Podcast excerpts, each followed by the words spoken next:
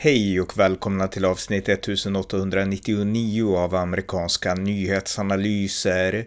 En konservativ podcast med mig, Ronny Berggren, som kan stödjas på swishnummer 070-30 28 95 0.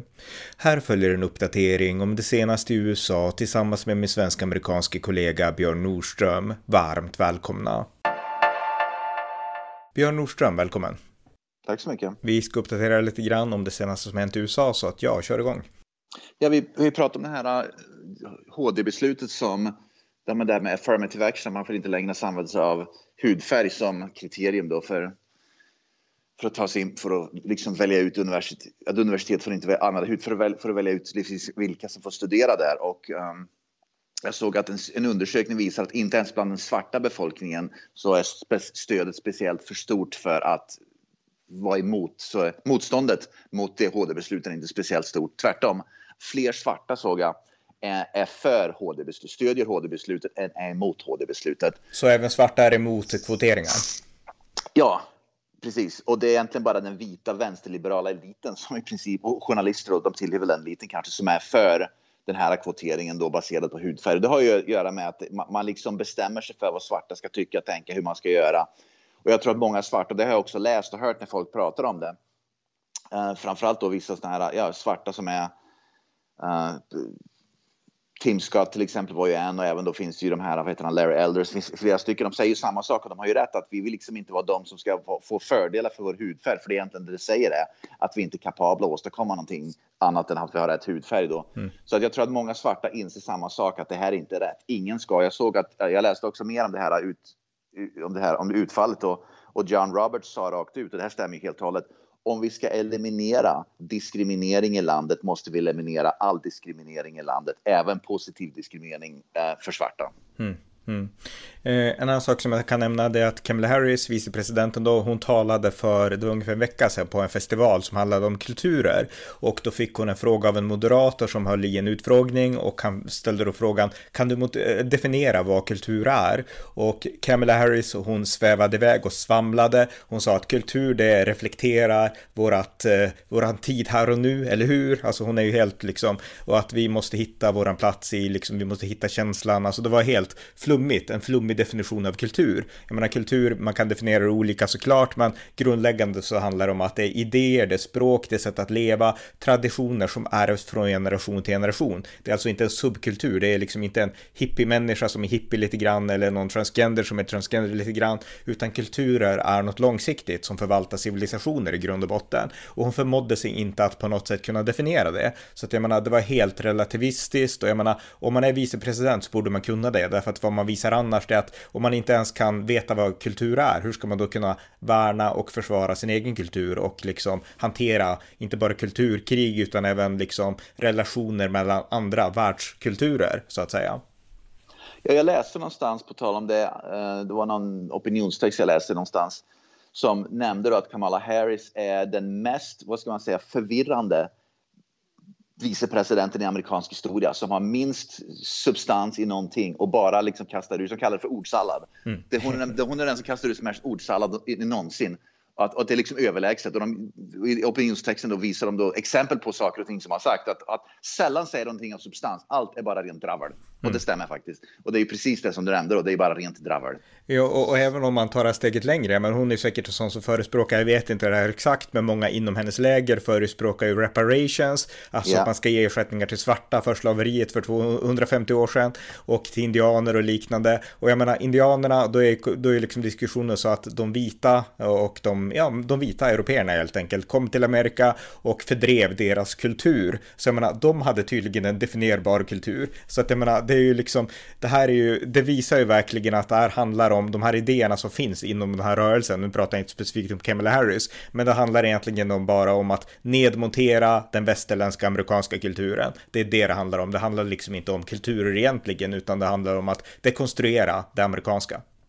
Om du skulle fråga Kamala Harris om svarta amerikaner har en kultur skulle hon absolut svara ja. Då skulle hon förmodligen kunna definiera. Så att det handlar inte ens bara om USA utan det handlar om att den vita befolkningen ska inte få ha en kultur.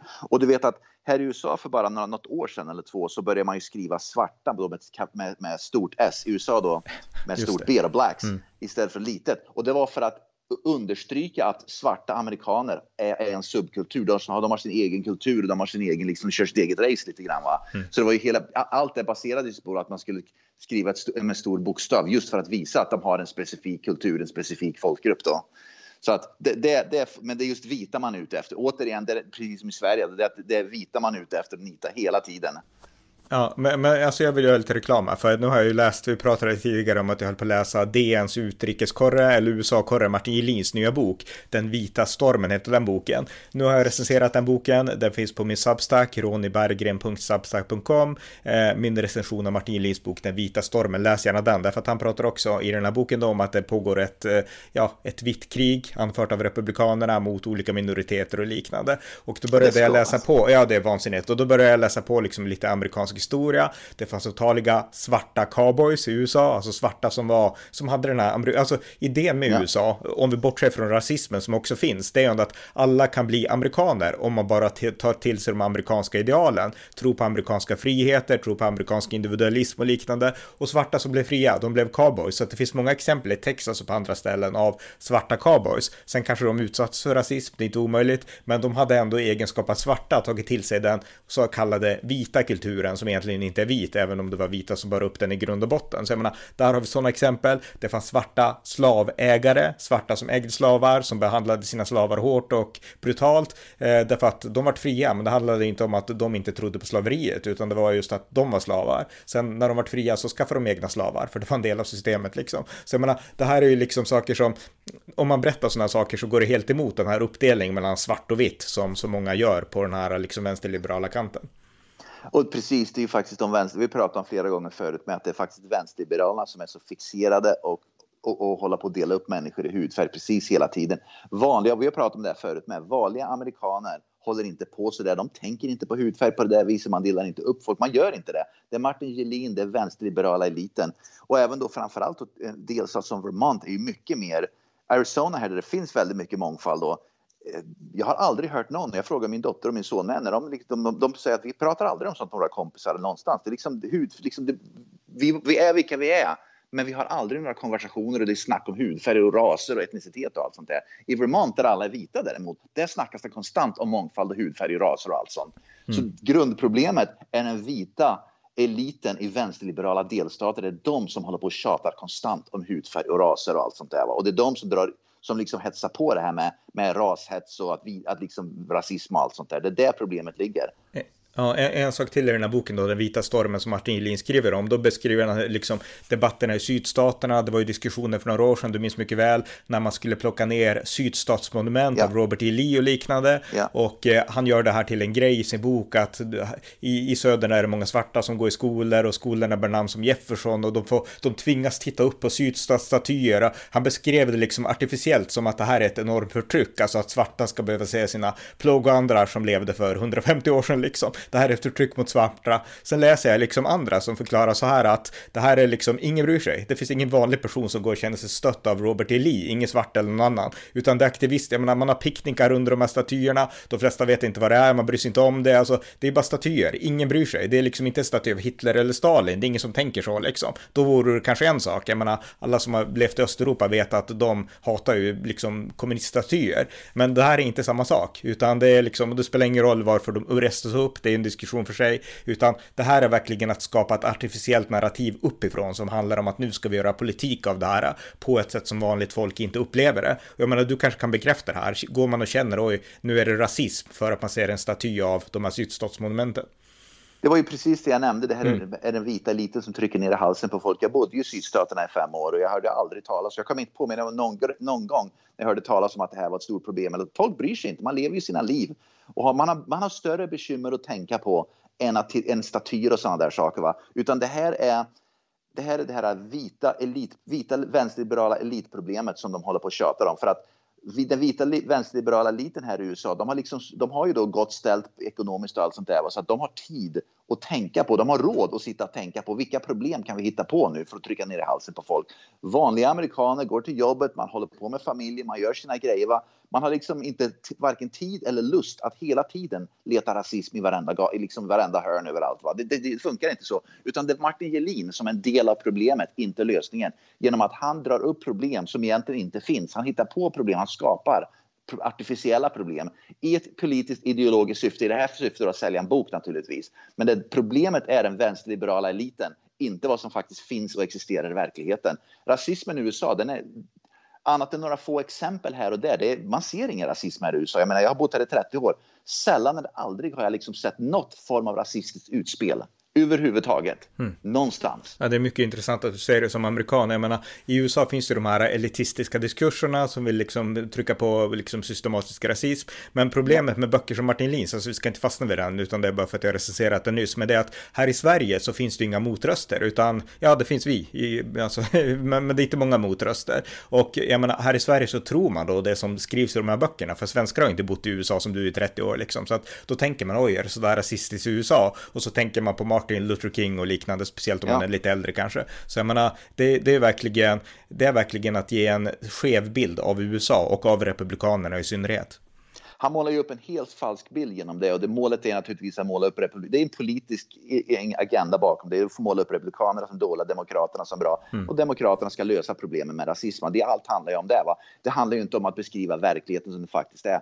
Och det, det, det bekräftar återigen den här kvinnan som du pratade om som var reporter här som skrev den här boken var det nyligen. Jag minns inte vad den heter nu faktiskt tyvärr. Ja just det. Men som du pratade om. Precis, Svenska Dagbladet, Malin Ekman, det var en helt annan bok som var bättre. Ja, mm. precis. Tack så mycket. Och, och, och det är den som beskriver egentligen vad som pågår. Och den är mycket, mycket mer korrekt än det Martin Gelin dillar om helt enkelt. Skymning i Amerika heter hennes bok. Ja, men det är intressant. Det blir en debatt här mellan de två. Sen har vi min bok, min bok Donald Trump är synnerligen amerikansk president som tar upp båda fenomenen, både liksom problemen som vänsterpolitiken har skapat i USA ja. och eh, som även tar upp de svar som i det här fallet Donald Trump, men som republikanerna överlag ger, för det är det som saknas i Malin Ekmans bok. Det är en bra bok, men det beskriver egentligen bara problematiken med vänstern. Den beskriver inte på ett ja. seriöst sätt svaren som höger ner. Så att Eh, ja. Eh, Okej, okay, men vi går vidare. Något mer? Ja, vi pratar ju om det här uh, kokainet som de hittade i Vita huset i alla fall. Nu har Vita huset invoked, med andra ord, de har, de har invoked Hatch Act, med andra ord att ingen får prata om det här kokainet längre. Och jag såg att, uh, vad heter hon, Jean-Pierre, uh, hon som är då talesperson, då, presstalesperson i Vita huset, hon blev tydligen skitförbannad och sen vägrar man att prata om kokainet. Mm. Så att uh, det är någonting skumt som pågår där, men ingen får i alla fall prata om det där kokainet nu i alla fall. Så när man inför Hatch Act för någonting så är det en ganska stor grej och då är det någonting som står väldigt fel till. Och eh, det är i alla fall Biden nu beordrat att ingen ska få prata om det där. Men hela poängen är ju alltså det pratas om det överallt på Fox News och ja. liksom alla kanaler. Så jo, menar, men det, det är alltså, ja, mm. De som jobbar för staten, statliga anställda får inte prata om det. Nej, men, men alltså spekulationerna, jag vet inte om det är spekulation. Ja, jag menar, Hunter Biden, en känd kokain liksom, missbrukare, ja. han var i Vita huset för att fira fjärde juli med sin pappa. Och jag menar, på det här videoklippet så kan man se hur han uppträdde konstigt där i bakgrunden på balkongen där i Vita huset. Och när det har diskuterats har man gett olika förklaringar förklaringar. Vissa har sagt att ja, men det här hittar man i biblioteket. Sen har det kommit fram fler och fler uppgifter att det här var liksom nära ovala rummet och dit kommer inga utom, eller situation room, och dit kommer inga utom de liksom mest initierade, alltså Biden-familjen och kanske någon minister liksom. Och hur troligt är det att Joe Biden eller Jill Biden har snortat kokain? Inte jättetroligt. Hur troligt är det att Bidens ganska misslyckade son har gjort det? Mer troligt. Så att, ja. Precis, men i alla ja. fall, det får ingen prata om längre nu. Nej, I, nej. I, de, om man är statligt anställd. Nej, nej precis. Eh, ja, vi får se hur det är. Alltså, någon gång kommer det att grävas upp sanningen här, så att vi får se hur det, hur det landar. Ja. Något mer? Ja, det var en, uh, får se vad hon heter, det var en kvinnlig som sjunger uh, R&B, en sångare här som sjöng, skulle sjunga den amerikanska nationalsången. Det här visar också, och det är någonting som också gör att, att USA splittras allt mer. Det var en svart kvinna som skulle sjunga den amerikanska nationalsången. Ja, Jill Scott heter hon och hon ändrade, hon hade inte sagt till men hon ändrade texten för att innehålla att uh, blood built this land. Med andra ord att sjunga om slaveriet, att de vita, vita var rasister ungefär. Va? Och återigen så ser vi ju att det här, vad ska man säga, man, vissa gör allting de kan för att smutskasta USA. Och saker och ting som har hänt som inte vi kan påverka längre, som har hänt för 150-200 år sedan. Va? Mm. Och det hjälper ju inte direkt att förena landet. Nej, nej, verkligen inte, utan det gör alltså man använder det här bara som en hävstång för att splittra ja. och för att trycka in sin egen ideologi liksom. Så att, eh, Absolut. Mm, mm. Ja, något mer? Ja, Ben Jerrys glass, de, de, de här som tillverkar glass här i USA, de är från Vermont uh, faktiskt. De är i alla fall extremt aktivistiska, de är en aktivistiskt företag. De i alla fall gav ut ett tweet, jag tror jag nämnde det i förra podden, att de gav ut ett, la ut ett tweet och, och även i, i all sociala media där de förklarar ungefär att USA är ett hemskt land Uh, under fjärde juli, det var på liksom Independence Day de la ut att USA är ett hemskt land och de stal, de stal landet från indianer och så vidare. och så vidare. Va? Men i alla fall, det sker ju en bojkott nu mot Ben Jerrys glass och de hade förlorat, jag såg en siffra, det var över en miljard dollar på bara några dagar. Så att de hade förlorat en jättestor summa pengar enbart på några dagar. Och jag förstår inte helt enkelt att företag fortsätter att hålla på med aktivismen när de vet att det kommer att leda till en bojkott och när de vet att det kommer att leda till att, att aktierna går ner och att de förlorar en massa pengar. Ändå så fortsätter företag på det där viset. Jag begriper inte varför. Nej, nej men de är väl, de är ideologer och liksom brinner för sin, sin egen fanatism. Men det, det är så glädjande att höra alltså att det lyckas i USA, de här bojkotterna. Ja, det, det att funkar det funkar liksom. Ja. Ja. Ja. ja, något mer? Ja, uh, Ron DeSantis, guvernören i Florida, han kommer nu att uh, förbjuda uh, illegala många delstater i USA så har illegala invandrare, de kan få tillgång till eh, ID-kort. De kan liksom, Vermont är en delstat och Kalifornien en annan, New York en annan då, som delar ut ID-kort och till och med körkort till illegala invandrare. Men på körkortet så står det om man är illegal, istället för att skriva den illegal invandrare, då skriver de att det får inte användas som federalt ID-kort. Med andra ord, du kan inte liksom använda det för att kliva på ett flygplan, för då måste man ha ett federalt ID-kort tror jag i alla fall. Det är liksom, det är liksom ett, ett, ett, vad ska man säga, en, en smokescreen för att säga att en illegal invandrare. Ron DeSantis i Florida har i alla fall sagt nu att de ID-korten kommer inte längre att godkännas i Florida därför att det är illegala invandrare. Så att, ja, så att han, han begär en crackdown på illegala invandrare som använder ID-kort och kommer till Florida. Just det. Mm. Ja, något mer?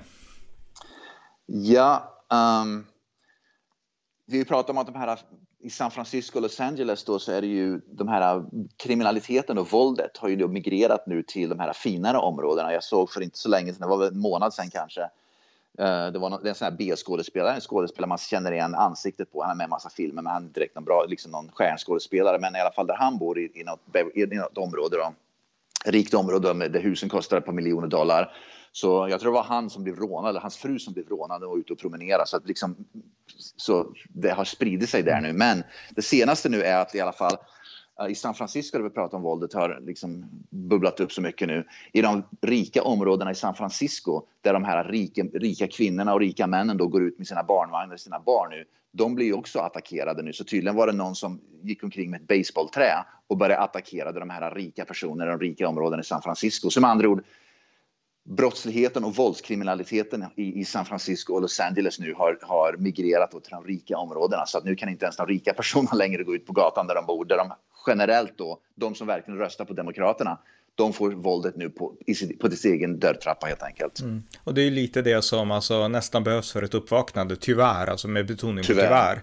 tyvärr. Eh, ja. Men, men det, är, det, det är ju de rika, det är den här liksom liberala, men inte bara liberala utan kulturella eliten, det är ju de som driver på de här diskurserna som vi var inne på i början ja. av programmet. Liksom. Ja. Så jag menar, om de inte vaknar upp så, så sker ingen riktig förändring och tydligen så verkas det, det verkar krävas att de här katastroferna som deras politik har lett fram till, att problemet ska liksom klättra på klassstegen lite grann för att ett uppvaknande ska ske. Precis, och det är precis som vi pratar om i Sverige med att de här de vänsterliberala eliten i Sverige, så länge invandrarna bara begår brott i Rinkeby och, och, och Husby och Rosengård, då struntar ju vänsterliberala eliten på det. Va? Och det är, lite, det är precis som här i USA. Så länge liksom svarta begår brott mot svarta i svarta getton, då är det helt okej. Okay. Det är liksom skitsamma. Då fortsätter man att rösta på, på liksom samma politik och defund the police och allt sånt där. Men nu när det kommer på deras egen trappa, då helt plötsligt kräver man polisen tillbaka. Mm, mm. Och liksom att det ska vara mer säkerhet och skydd. Och då undrar man vad fan som har hänt. Ja, ja. ja något mer? Jajamän, vi pratar ju om, ofta om det här med att den här HBQT-gruppen då är väldigt aggressiv och det är mer en så här marxistisk grupp och de, de ska trycka ner HBQT i halsen på allt och alla. Om man inte ställer upp på det, om du inte är min vän, då är du min fiende och då måste vi liksom cancel allt det där. En väldigt, väldigt känd basketspelare, före detta basketspelare som heter Gilbert Arenas. Han, han var en, en basketstjärna i NBA-basketligan i alla fall. Han har nu öppet i alla fall gått ut och sagt att att den här HBQT-gruppen, den här Pride har gått för långt. Inte mm med att de får göra vad de vill. Och det, det säger jag med. Du får ju liksom göra vad du vill va, på, i, på, i ditt privata hem. Men det han konstaterade, du och jag också pratat om, att de försöker trycka ner allt i halsen på alla. De sätter sina egna regler. Om du inte ställer upp på precis allt som de kräver, då är du en homofob. Då är det, liksom, då är det emot oss. Va? Då ska vi cancel dig och då ska vi förgöra dig och allt sånt där. Va? Han säger att det här är, det är ett fruktansvärt beteende och det är, det är orättvist. Och så ändrar de reglerna så att om man väl förstår en av reglerna, helt plötsligt kan den regeln ändras. Och, och även det här med, med pronouns, de då, att man att ena dagen ska man kalla någon för han och nästa dag så är det en hon och den tredje dagen så är det någon, liksom att allt blir fel så är det. Så att man kan inte hålla reda på vad fan man ska kalla folk för och man kan inte hålla reda på alla reglerna. Och att de då ska trycka ner det här i halsen och kräva att man hela tiden ska lära sig nya regler är helt, helt galet alltså. Han är, han är öppen nu och det är väldigt, väldigt bra att det kommer ut liksom kända personer med, som har stor plattform mm. att säga att det här har gått för långt. Och det är inte, bete, det är inte deras beteende, det är liksom att du får vara hbtq hur mycket du vill, va? men det är själva det här auktoritära, totalitära Exakt. beteendet som, som folk är emot. Det är inte deras individuella sexualitet, men precis, det, det handlar om att deras idéer, handlar, det, deras idéer handlar inte om frihet utan om fascism, sexualfascism som ja. jag brukar säga. Mm. Eh, ja. ja, hade du något mer? Jag såg också att Joe Rogan gick ut nu, han har ju en väldigt stor plattform med och han har officiellt nu gått ut och sagt att trans, trans, ska in, trans män, transkvinnor då, biologiska män ska inte få tävla mot kvinnor. Um, i, i sport och han har ju väldigt stor plattform så att allt fler går ut och liksom är emot det här. Mm. Och jag såg också nu det var jag tror det var en vad heter det, skateboardkvinna, biologisk kvinna som tävlade i en skateboardgrupp och hon kom tvåa i sin skateboardtävling. Hon kom tvåa i den tävlingen. Och det var en, en transgender som vann, med andra ord en biologisk man som vann och han, han liksom vann ju då mest prispengar. Så en biologisk man gick in och vann tror jag, nästan 10 000 dollar på en skateboardtävling. Mm. För att han var ju bara bättre va. Mm. Och hon vann då ett par tusen dollar. Hon skrev rakt ut att det här är ju inte klokt. Va? Jag har tränat hela mitt liv och jag har kämpat och så vidare. Och så, vidare va? och så kommer det in en biologisk man som är mycket bättre och han vinner skateboardtävlingen och, och, och, och får, och får liksom alla, alla liksom, se, vinstpengarna då och stoppa ner i egen ficka. Och här står vi de, kvinnor då och inte får någonting. Mm. Mm. Ja, eh, precis. Och det var ju också någonting om någon Barbie-film läste jag. Alltså att det var någon transgender, eh, liksom i någon form av Barbie-film. Det var någonting sånt. Jag vet inte om du har hört om det. Um, nej, det har nej. jag inte gjort tror jag. Nej, okej. Okay. Jag kanske minns fel. Vi, får, det, vi kan återkomma till det vid ett annat tillfälle i sådana fall. Ja, något mer? Ja, två intressanta domslut på, på federal nivå, men det är inte HD då, det är lägre dom, domstolar. Ett är att en domare har dömt, jag kommer inte ihåg vart det var, att Joe Biden inte, och det har att göra med eh, Ytter, förlåt, det var samma dom, förlåt, en dom.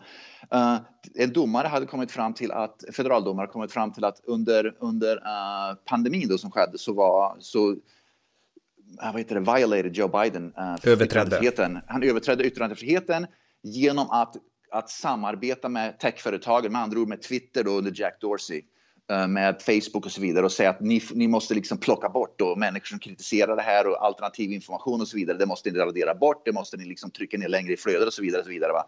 En domare sa att Biden han överträdde, överskredde, överskridde, vad fan heter det, um, yttrandefriheten och det får man inte göra så att han är nu förbjuden. Joe Bidens regering är nu förbjuden från att ha kontakt med, med techföretagen. Så Bidens regering får inte längre snacka med, med, med uh, Twitter och och eh, Facebook och LinkedIn och allt sånt där därför att eh, ja, det, är en order från domare nu just, just på grund av att, att de inskränkte yttrandefriheten med, i samarbete med, mellan Biden då och high-tech-företagen under pandemin. Mm, just det, just och det, det, är mycket intressant dom.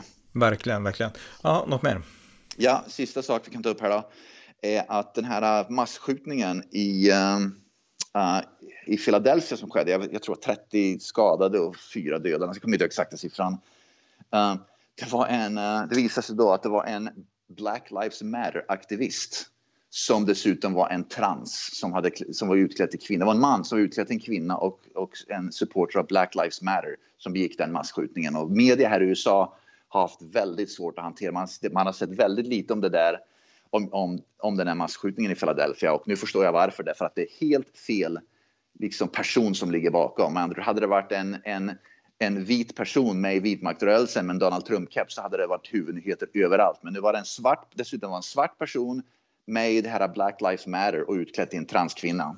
Så mm. då blir det genast svårt för, för media att skriva och då låtsas man att det inte har hänt. Ja, nej, men den här Andy New som jag brukar berätta la ut en väldigt intressant video om den här hen-personen då liksom. Så att det, ja, det, det, finns alltså information om det här och det här visar, jag menar, tidigare så var skolskjutningar, masskjutningar, det var i princip, eller det var enbart män som gjorde sånt här. Ja. Kvinnor, man ja. behövde inte ens oroa sig för att kvinnor skulle dra vapen.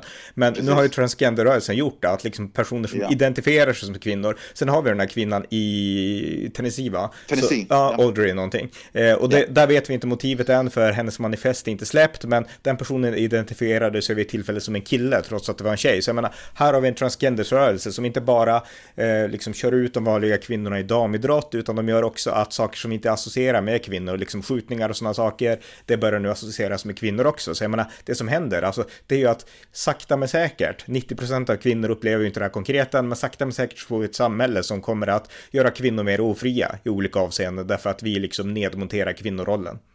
Absolut, och en sak till som också oroar mig väldigt mycket, det är att den här transgenderrörelsen kommer att bli allt mer aggressiv och allt mer våldsam. Och det är mm. någonting som vi har börjat se och vi kommer att se fler massskjutningar gjorda av transgenderrörelsen därför att de anser då att det, det, det är en metod de kan ta till nu för att försvara sig mot, vad ska man säga, transfober ungefär. Va? Ja. Så vi kommer att se mycket mer vapenvåld Ex från den rörelsen. Exakt. Och det är någonting som media inte kommer att ta upp. Nej, och, nej, exakt. Och det behöver tas upp. För jag menar, det finns ju i den här rörelsen just de här konspirationsteorierna, paranoian, liksom att vi är förtryckta, vi är utsatta, vi är marginaliserade, ja, vi måste precis. försvara oss. Och jag menar, ja. det är en konspirationsteori som måste tas upp, som man måste granska innan det leder till sådana här våldsdåd. Liksom. Man kan inte bara låta det förfrodas under, liksom, underifrån. Så att det är viktigt att, att belysa de här sakerna och att det inte görs till beror på den här politiska korrektheten man är rädd för ja. att vara intolerant. Jag menar, det är ju det som vi måste gå emot och liksom granska det för vad det är ungefär. Så att, yep. eh, ja, okej, okay, men tack så mycket Björn. Okej, okay. tack så mycket. Tack för att ni lyssnat på amerikanska nyhetsanalyser som kan stödjas på swishnummer 070-30 28 95 0 eller via hemsidan på Paypal, Patreon eller bankkonto. Allt gott tills nästa gång. Thank you.